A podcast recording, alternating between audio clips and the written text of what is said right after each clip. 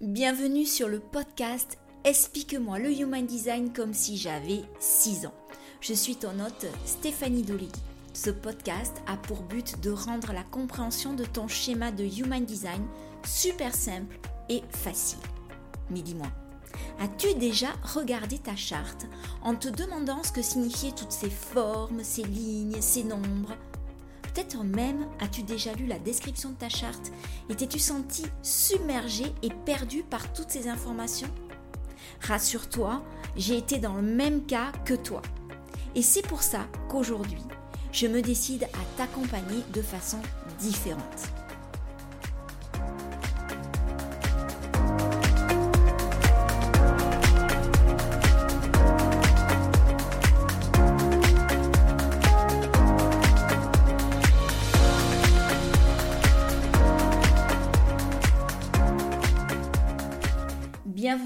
Nouvel épisode de Explique-moi le Human Design comme si j'avais 6 ans. Aujourd'hui, on va parler des manifesteurs. Dans l'épisode précédent, nous avons vu qu'il existe 5 types énergétiques. Le manifesteur, le générateur, le manifesting générateur, le projecteur et le réflecteur.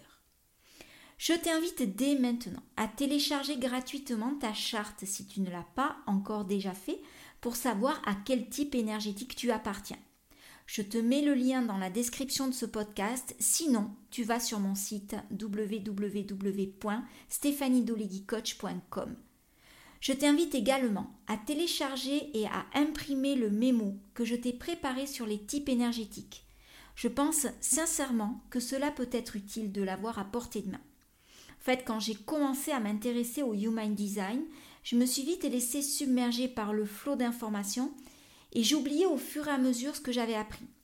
Cela crée de l'incertitude et j'avais besoin de revenir sans cesse sur ce que j'avais lu, c'était pas fluide.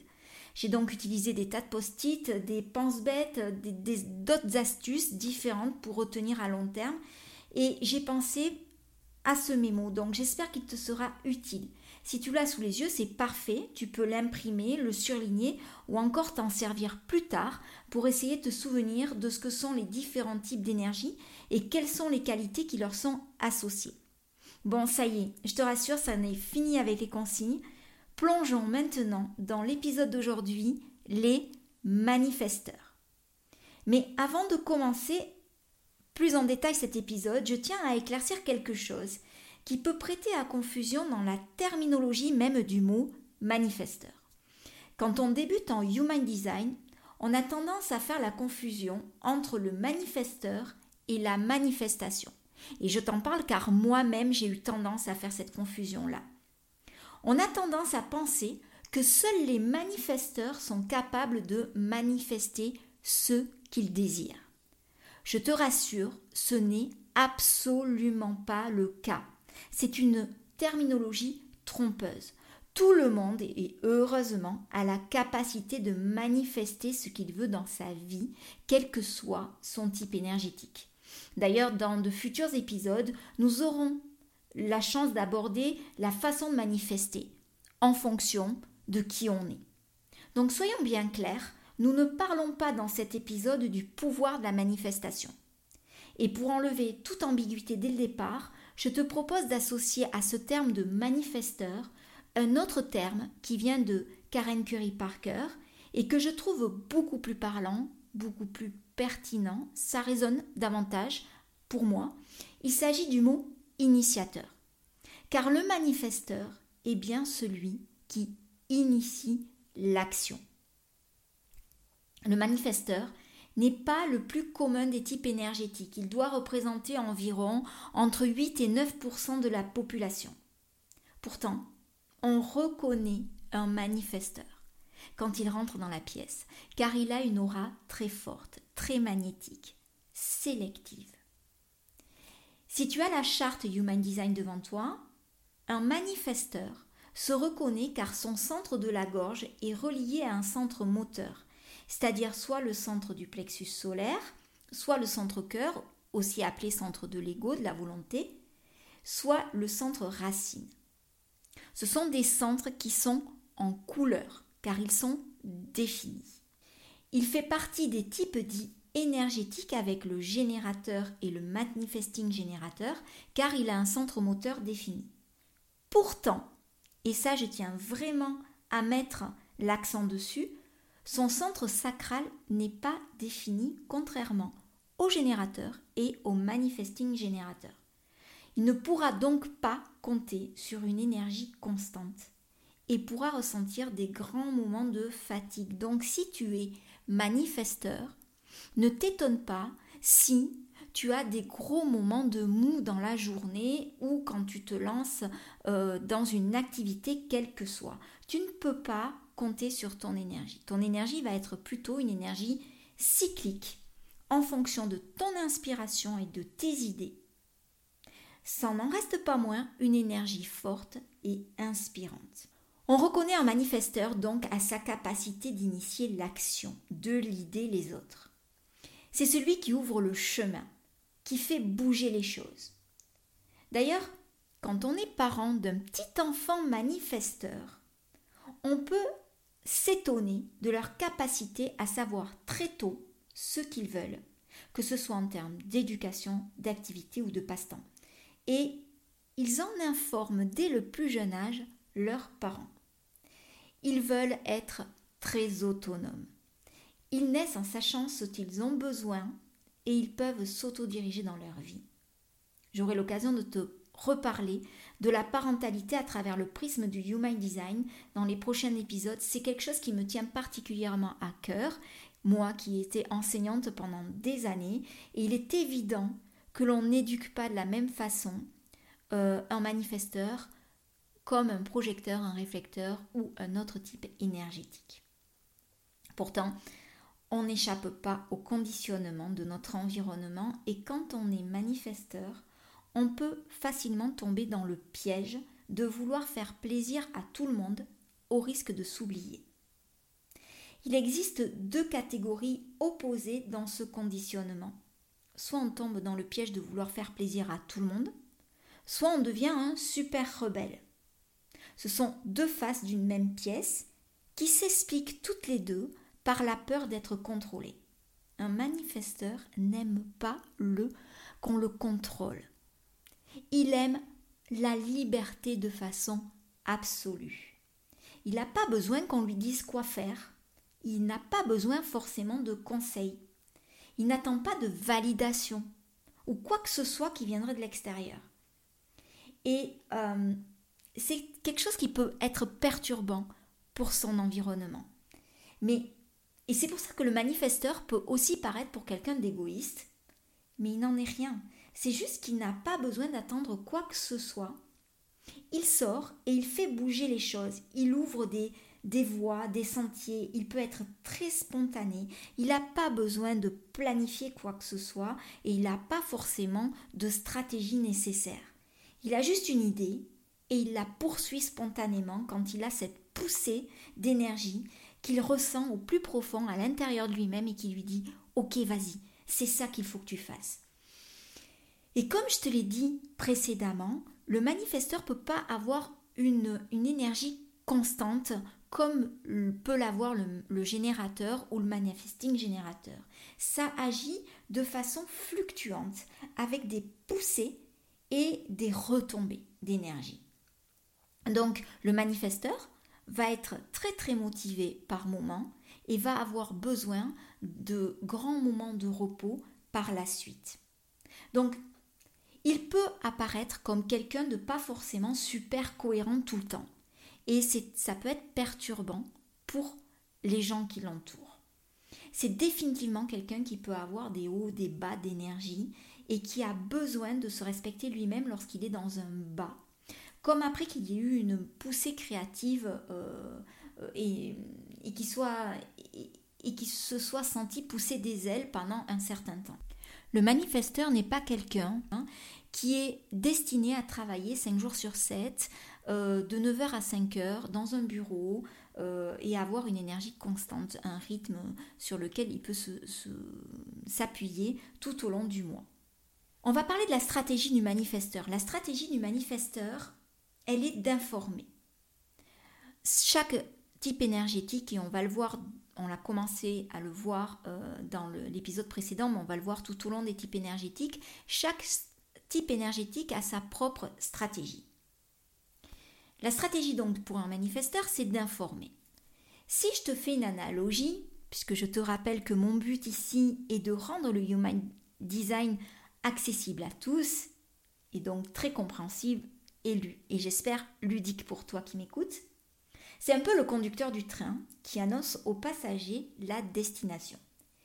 Imaginons que la destination du train, la destination annoncée soit Paris. Les gens qui veulent aller à Paris vont monter à bord de ce train.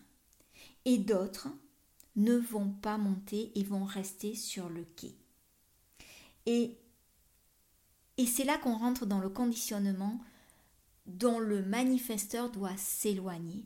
Il doit prendre conscience qu'il ne peut pas faire plaisir à tout le monde et que tout le monde ne le suivra, pas dans sa, destination finale. Euh, il ne peut pas faire plaisir à tous les passagers. Imagine que ben, qui rentre dans cette stratégie-là, cette volonté de vouloir faire plaisir à tout le monde, et que, au lieu d'annoncer la destination comme étant Paris, ils disent euh, Bienvenue à bord de ce train, je vous encourage à me donner la destination de votre choix et je m'engage à vous y amener. Certains diront Ah, ben super, tout le monde va monter dans le train, bien évidemment. Et certains vont dire Ah, ben moi je vais aller à Marseille, ben moi je vais aller à Lille, ben moi je vais aller à Biarritz, et puis moi je voudrais aller en Espagne. On sait bien évidemment que même si le conducteur de train peut minauder, faire semblant au départ de dire ok très bien j'ai entendu vos destinations et on mettra le temps qu'il faut, je vous amènerai, on n'ira pas, on ne pourra pas amener ces gens aux endroits voulus. Et donc quelle va être euh, l'issue de ça? C'est que les gens vont être frustrés, vont être irrités, ne vont pas être contents, ils vont être très contrariés. Et finalement, ils ne vont pas se montrer loyaux vis-à-vis du conducteur de train. Ils vont finir par quitter le train au fur et à mesure en étant très contrariés, même très fâchés contre le conducteur de train. Et du coup, ça va à l'encontre de ce que le manifesteur voulait au départ, à savoir contenter tout le monde et faire plaisir au maximum de gens. Ça ne marche tout simplement pas. Et donc, il faut que le manifesteur soit vraiment OK avec ça dès le départ, c'est que quel que soit son projet, il sait que son projet ne fera pas l'unanimité et il est là pour diriger les bonnes personnes qui seront OK dès le départ avec son projet, qui embarqueront dans le train et qui le suivront de façon loyale et fidèle jusqu'au bout. Si je devais faire une autre analogie pour le manifesteur, je te parlerai du feu. Le manifesteur, c'est pas le feu lui-même ni le gardien du feu c'est celui qui crée le feu. C'est celui qui crée les étincelles qui servent à allumer le feu. Et souvent, ce qui se passe avec le manifesteur, c'est qu'il se retient de créer ces étincelles, il se retient d'allumer des feux dans, dans son monde parce qu'il craint de partager quelque chose qui ne soit pas apprécié des gens parce que ça n'a pas été encore à la mode ou conceptualisé. Et il craint comme cela d'être critiqué ou plagié. Cependant, on peut considérer cette étincelle comme une initiative pour amener l'autre à, s'initier. Le manifesteur peut initier l'autre en lui montrant le chemin. Et c'est vrai que j'aime cette analogie avec cette étincelle parce que les manifesteurs peuvent être de puissants créateurs, sans pression pour forcer ou maintenir la création. Le rôle le plus important qu'il joue est d'avoir le potentiel d'être un allumeur de feu sans attachement du résultat. Quand le manifesteur est en alignement avec lui-même, il ressent un sentiment profond de paix intérieure. Il est le plus heureux du monde lorsqu'il peut se détendre, lorsqu'il se sent libre d'être qui il est au plus profond de lui, ou lorsqu'on le laisse seul pour faire ce qu'il a à faire et que tout le monde respecte ça sans aucun jugement. La chose à retenir, c'est que la paix, le manifesteur l'obtient aisément en informant les autres dans sa vie. C'est l'objectif du manifesteur de se sentir en paix. Mais l'autre côté de la médaille, c'est que c'est très facile pour lui de négliger d'informer les autres. Ce qui a, pour conséquence, en fait, de, laisser les gens avoir l'impression d'être en dehors de sa vie. Et cela, ça cela crée une résistance de la part de ces gens-là, de l'entourage du manifesteur. Recevoir trop de résistance peut alors le faire sortir de l'alignement et lui faire exprimer le thème de son non-soi qui, chez le manifesteur, est la colère. La colère chez un manifesteur peut s'exprimer sous différentes formes. Elle peut s'exprimer, se manifester sous forme de, de bouffées de rejet intense, d'un sentiment de perturbation dérangeant ou d'un fort agacement envers les gens et le monde qui l'entoure.